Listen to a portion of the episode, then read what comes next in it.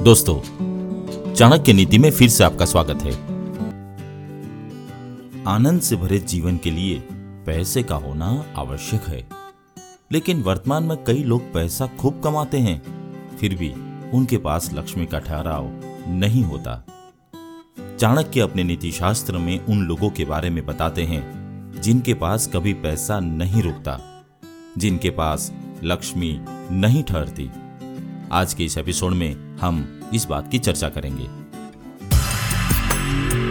दोस्तों, मैं हूँ किरण और आप सुन रहे हैं नीति सूत्र।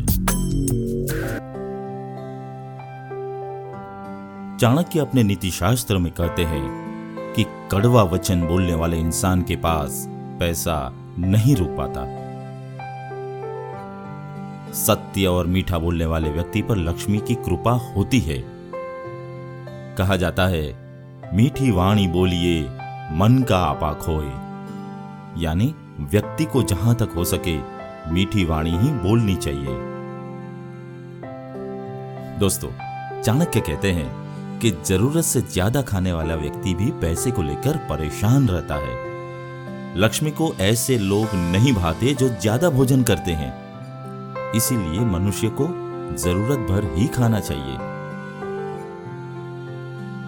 दोस्तों, चाणक्य नीति में कहा गया है, अगर लिबास मैला हो तो भी लक्ष्मी दूर रहती है। गंदा रहने वाले इंसान के पास पैसा नहीं रुकता।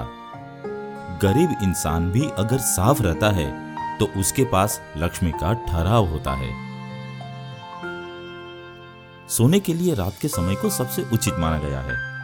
चाणक्य के मुताबिक दिन निकलने के बाद यानी सूर्योदय और सूर्यास्त के बीच के समय में सोने वाले इंसान के पास पैसा नहीं रुकता, लक्ष्मी नहीं ठहरती।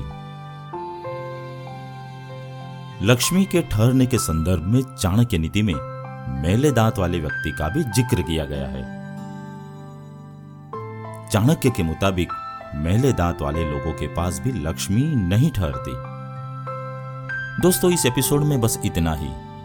अगले एपिसोड में फिर मुलाकात होगी, फिर बातें होगी चाणक्य नीति पर। तब तक के लिए नमस्कार।